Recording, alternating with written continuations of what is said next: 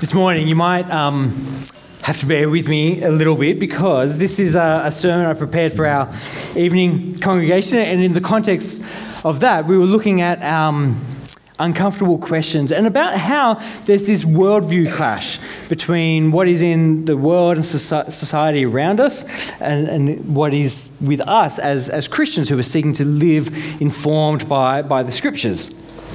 Um, and and so, I mean, that, that's kind of the context. And I will kind of touch on it along the way, but um, I'm just, because of how this morning rolled out, this is just rolling out how it was written then. So hopefully you, you uh, can track along fine. I think you should be fine.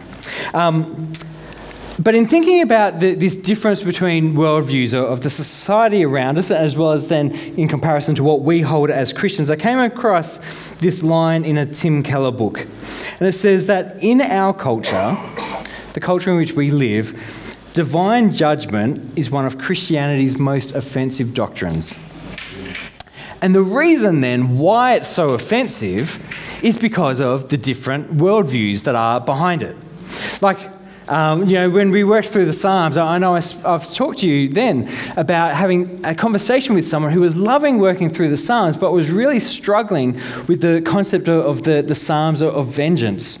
Um, and, and the ways in which God is called to exercise his judgment, often in brutal ways um, when they've done wrong. And, this person, reflecting on, on that and on their internal difficulty, said, but I suppose I've only ever lived in a safe and a comfortable cocoon. You know, maybe if I lived in a context where, where my life uh, or, and my very existence and that of my family and of the others who I love, where, where that was threatened every day, maybe in that context and with that kind of worldview, I'd understand those psalms of, of vengeance. Because our experience of the world shapes and informs then how we, how we understand it. And in a modern Western context like we live in, thoughts of God's judgment, they don't sit very comfortably with us. They don't sit comfortably with our worldview. What does sit comfortably with us is a God of love. Uh, one of the things that I will periodically do is stretch myself in, in my reading. So, you know that, that my main hobby until I've discovered sports is uh, my, my main hobby is, is reading. And so I, will read all the time and I read, you know, stuff that very much just aligns with what I already think. And so I deliberately stretch myself by reading things from Oprah's book club list. I, I got to find something somewhere. And I read from Oprah's book club list because I know it's going to expose me to a different worldview to, to what I currently have. And it's going to expose me to a worldview that's maybe not universally, but, but is kind of a generally held worldview of our society at the moment. And so I, I find myself reading uh, people like Cheryl Strayed, uh, who then was played by Reese Witherspoon in her movie, or Elizabeth Gilbert of Eat, Pray, Love fame, or, um, or Glennon Doyle, who you know, reconciled with her husband after discovering his infidelity, wrote a book about it, and then ended up leaving him for uh, a women's soccer player anyway. So, so we are talking about different worldviews here, aren't we? And so this is the, the stretch for me. And in each, each of these authors, at different points, they profess some kind of faith but it's in a God of love. It's in a God of love who doesn't hold firm boundaries, but who instead lets them to live how they want to without imposing anything on them. And obviously, there's an appeal there. I mean, divine favor, power, blessing on your life without any obligation to do anything back in return. Like, uh, what's not to love about that? But you look at it more critically and you see that what they are actually doing is they are rejecting any authority outside of themselves. Or they're rejecting any authority that's higher than themselves. And in rejecting the, that outside higher authority, they're, they're actually rejecting any accountability of their life to such authority. And so, as a result, all they need to do is live true to themselves. And you've heard that. You know that that's a, a worldview perspective. You just be true to you. Just do you. And to live true to themselves because, after all, that's what a God of love would want. But if we carry that to its logical conclusion, what, what if everyone lived like that? the world would degenerate into chaos. It's like in the book of Judges, where we read this refrain that, that um, there was no king in Israel and everyone did what was right in their own eyes. And when you read the book of Judges, that's not a good thing. Everyone doing what's right in their own eyes results in things that are horrific. And, to be fair, you know, people like the, these authors and, such, uh, you know, people who hold to this kind of view, they do understand that. And so that's why they, they do want justice and accountability in the world, but not on them. You know, they're free to do them, but others need to be held to a degree of justice and accountability, particularly those who disagree with them or criticize them or, or who have wronged them. And so the thought then of a God who judges anyone and everyone to a different, higher, objective, unrealistic, unreasonable standard becomes offensive to them. So in our culture, divine judgment is one of Christianity's most offensive doctrines. But what about for us? Because we sit here as Christians and, you know, for all that, then we've maybe gone to church all our lives as well, for all that we've been brought up in a Christian family, for all, for all that, we still live and we uh, have been shaped by the world around us that holds to this kind of a view. And it seeps into us. And we need to be honest about recognizing that. One of the things Paul addressed in the letter in his letters to the Corinthian church was that too much of Corinth had come into the church, and the same happens for us.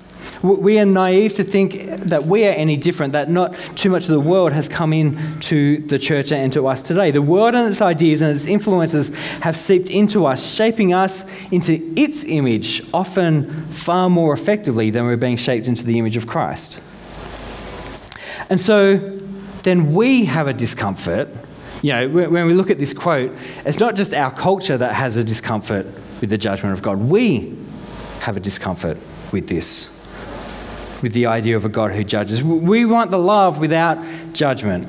Or, and actually, in fairness, we do want to we do want to judge in God because, you know, there's those people like Hitler as an obvious example who who we think should face the righteous judgment of God. And so then we're left with these kind of competing ideas within us, and we're not quite sure where we do or where we should kind of land and, and sit with them all. And so that's then why this becomes an uncomfortable question for us. And the question is I should have maybe led with this because I've just left you assuming is, is would a loving God judge? And it is an uncomfortable question for all the reasons that we've talked about already. So, this is what we're going to look at this morning. Let me pause for a drink and we'll continue on.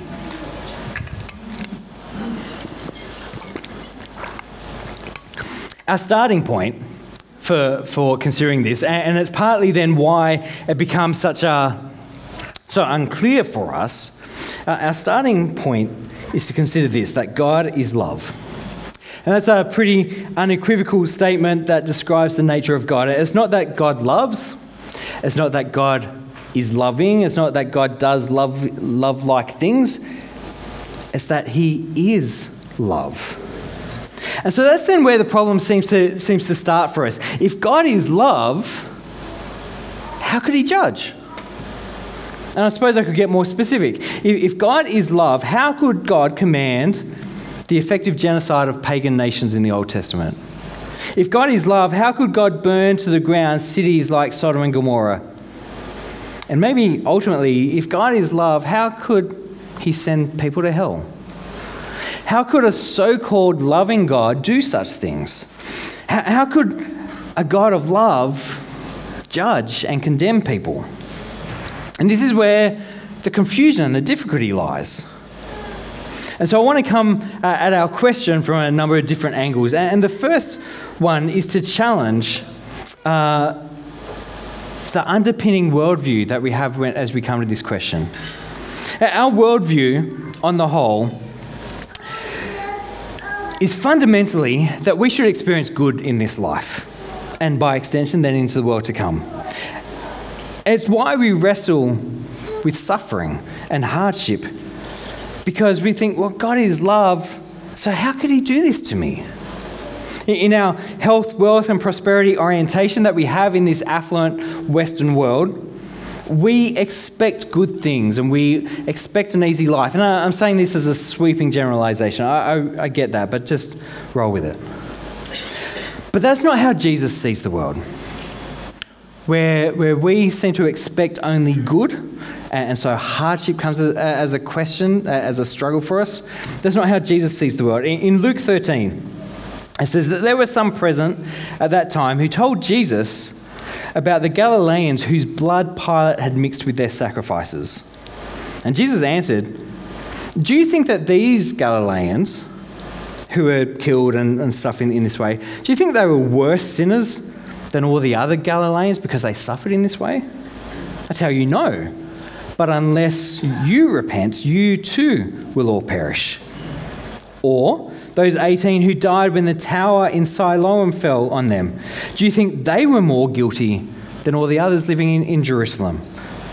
I tell you, no. But unless you repent, you too will all perish. So the people came to Jesus and they had these, these situations going on and where, where they feel like it's unjust, it's, it's wrong. And, and as they express their frustration about the injustice of, of the world uh, and implicitly of God, you know, it, it, happens when, when good, innocent people die for seemingly no reason. Because Pilate murdered them, because a tower fell on them. These were good people. How could God do this to them? But Jesus actually forces them to reassess their assumptions. Because he says it's not that innocent people died,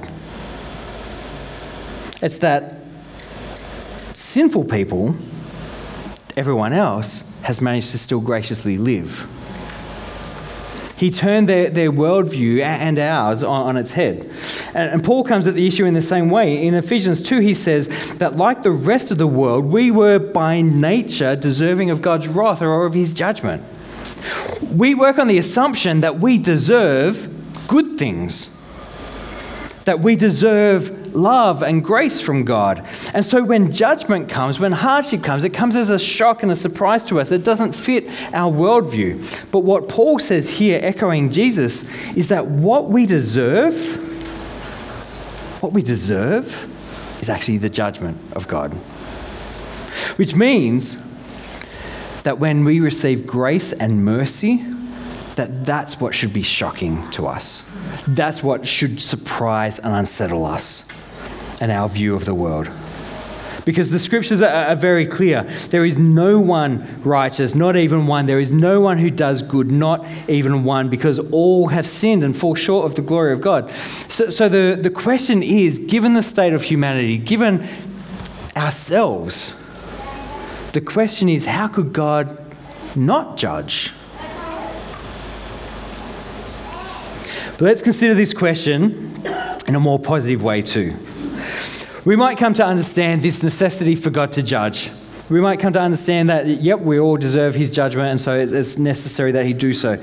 But the difficulty for us is still reconciling that with the fact of his love. And so to look at this question from a different angle is to say that it's because God is love that he needs to judge. Let's, let's think this through. God is love. But that doesn't mean that He loves everything. God loves everyone, but not everything. And in fact, because God loves everyone, He can't love everything. Because not all things are good for the ones that He loves. So, those are the things then that God hates. Things like murder, abuse, deceit, theft, selfishness, pride. These things are not good, and they do harm in and to those that God loves. And so, because he is love and because he's motivated by love, he hates those things because they take away from the good that he desires. God judges because he loves. The alternative is that God would just let these things slide without judgment or response. But that's not love. That's indifference. That's disregard. It's not benign tolerance, it's it's an active hatred, which, uh, you know, which I know is strong words, but, but if you think about it, If you have a friend who you see starts to hang around with people who are not good for them and leading them in a lifestyle and behaviors and choices that are taking them away from God, away from the person who they who you know them to be, you know, is undermining their, their character and all that kind of stuff. If you have a friend doing that, it's an act of love to call them on it. If you see someone who just lies all the time, and they are losing all their friendships because no one can trust them a- anymore. It's an act of love for you to hold them to account.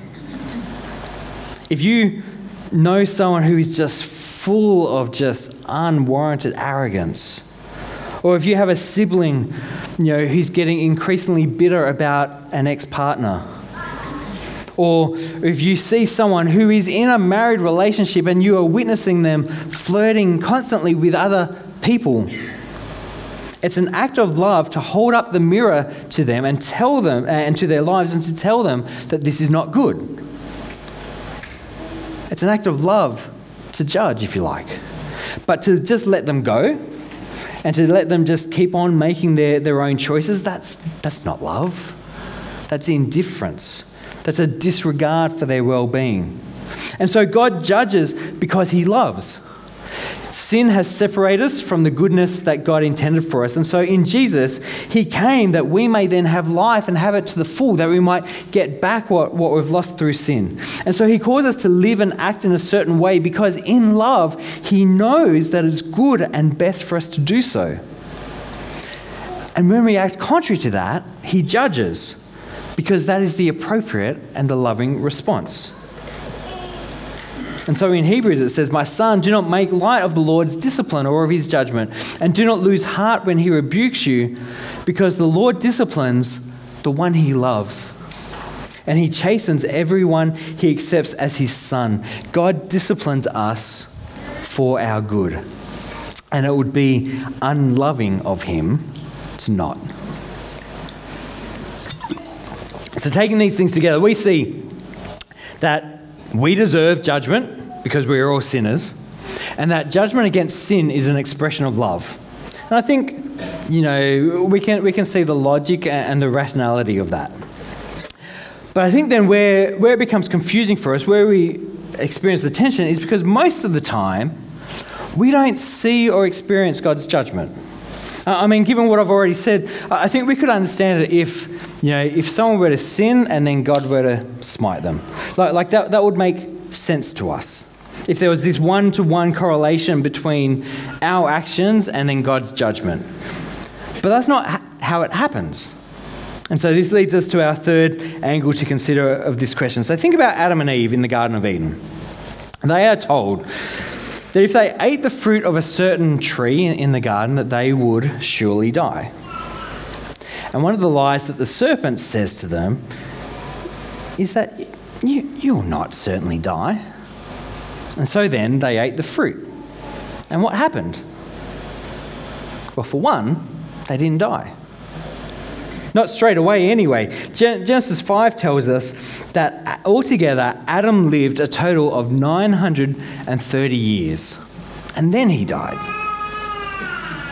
So while we're not told the specifics of, of when the incident with the fruit happened in, in, Adam's life, what we can infer is that it took a, a long time for him to then actually experience that judgment, to actually then die. And so it looked like for I don't know, let's go round figures. Let's go 900. Let's go 800. For 800 years, it looked like the serpent was right. He did wrong, and he continued to live for hundreds of years more, but eventually the judgment of death caught up with him. And so, wh- why does it happen this way? Why are we objects of wrath, deserving of death, acting in ways that harm us and others, doing things that God hates, and yet we keep on living and we keep on flourishing? Well, it happens this way because God is love, and in His love, He delays His judgment. Remember earlier how I said we've come to almost expect goodness from God and not His judgment? There's a reason for that. Because in love, we're told He is patient with you, not wanting anyone to perish, but everyone to come to repentance. He doesn't smite us straight away because that gives us no chance. gives us no chance to turn from our ways and to turn to Him. Instead, God gives us time as He shows us His love and His goodness to prompt us towards Him. Paul challenges the Jews in Rome by saying, Do you show contempt for the riches of His kindness, forbearance, and patience, by not realizing that God's kindness is intended to lead you to repentance? God shows us love and grace not because we deserve it, but because by it He's wooing us to Himself. The problem is that more often than not, it fools us into thinking that we just don't need God and that we can do what we want without consequence. And so we become like Adam, living our extra 900, 800 years or so, and then bam, the judgment finally comes. And at that point, it takes us by surprise, even though it never should have. We've got used to God's love forgetting his judgment but his love doesn't cancel out his judgment. God delays judgment simply because he loves us and because he wants to give us a chance to come to him and to live in his ways. But ultimately, then, that, that judgment does come. And in love, God judges us according to what we want. This is a fourth way of looking at this question of would a loving God judge? In Romans 1, Paul talks about the wrath or the judgment of God that is being revealed against all the godlessness and wickedness of the people. He argues that although they knew God, they neither glorified God, glorified him as God, nor gave thanks to him. And as a result, they became fools and exchanged the glory of the immortal God for images that were made to look like a mortal human being. And they exchanged the truth about God for a lie and they worshipped and served created things rather than the Creator.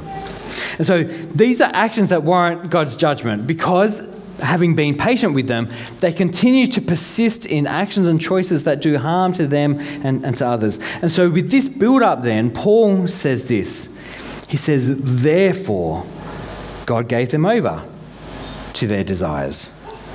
Because of this, God gave them over to their lusts. And just as they did not think it worthwhile to retain the knowledge of God, God gave them over to a depraved mind. Paul is arguing that God judges us according to what we want. He says in chapter 2 God will repay each person according to what they have done. And so, to those who by persistence in doing good, they seek glory, honor, and immortality, he will give them eternal life. But for those who are self seeking and who reject the truth and to follow evil, well, the natural consequence of that is that there will be wrath and anger. What we see is that God doesn't force himself on us. If we want to live our lives without him, he'll let us. And he doesn't force himself on us, he doesn't make us live with him. Because to, to force himself in that way, that, that would be abuse, wouldn't it? Not, not love. And so in love, he honors our choice. And so his judgment becomes what we have already chosen. C.S. Lewis says it like this that there are only two kinds of people in the end. There are those who say to God, Thy will be done. And they live submitted to Him, trusting in Him as Savior and Lord. And there are those to whom God says in the end, All right then, your will be done. All that are in hell, choose it. And that's pretty confronting, isn't it? But, but think about it. If people live this life without having a bar of God, why would they then want to spend eternity with Him? And how would it be loving for God to make them do so? So his judgment becomes the natural outcome of the choices that we make throughout our lives. In love, God lets us make our choice, and his judgment is to let us live with it.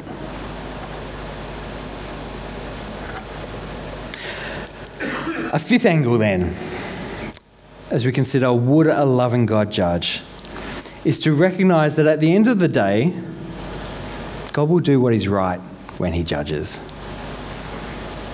We've been working off this verse that says that God is love. And while that's absolutely true, it's in the Bible as, as definitive, God is love. What the scriptures actually, the word that the scriptures actually use most often to describe God is the word holy. There are repeated refrains throughout the Bible that say God is holy, holy, holy. And the repetition is significant. It's not just that He's holy, He's not even holy, holy, but He is holy, holy, holy. This is bold, underlined, caps, circled, highlighted. In, in contrast, God is never called love, love, love. And so, for God to be this holy means that He will always, always act in holiness. So, when it comes time to judge, He will actually do what is right. To do otherwise would be to be not holy. And this was the great hope of Abraham when God came down to destroy the cities of Sodom and Gomorrah, where his nephew lived. Abraham says to God, Will you sweep away the righteous with the wicked? Far be it from you to do such a thing, to kill the righteous with the wicked, to, treat the righteous and the wicked alike. Far be it from you. Will not the judge of all the earth do right?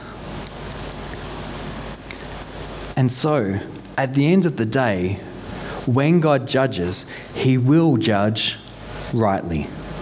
No matter how we perceive or understand something, God will do what is right because he can do no other.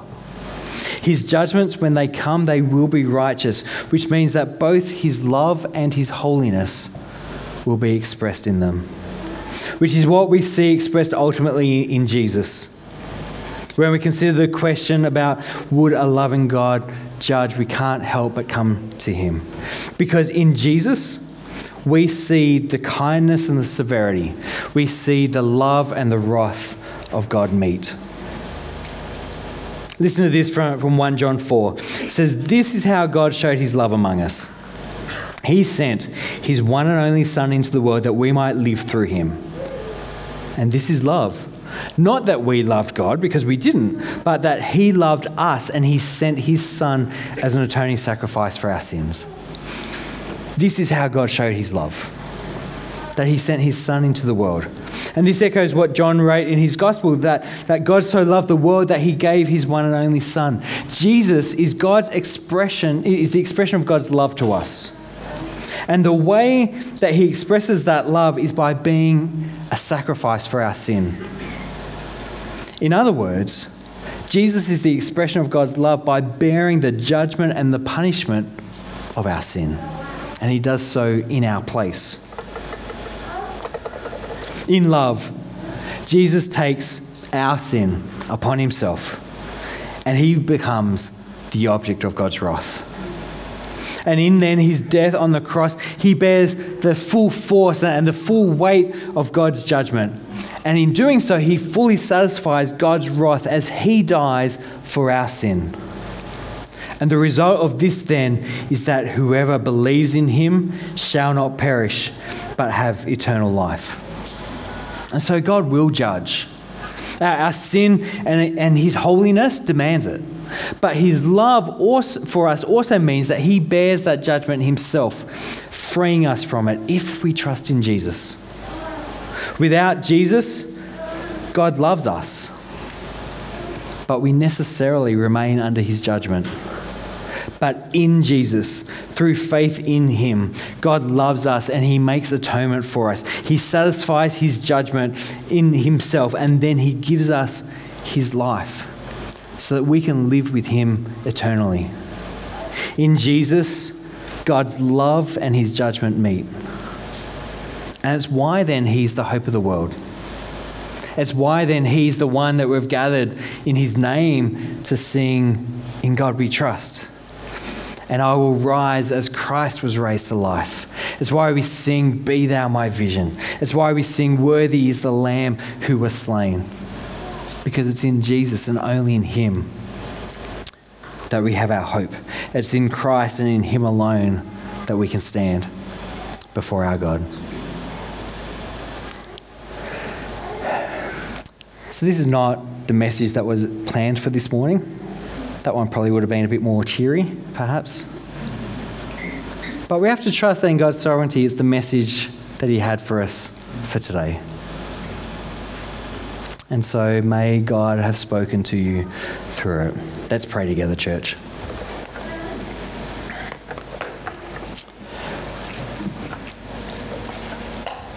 God, this is this is not something that we really particularly want to think about.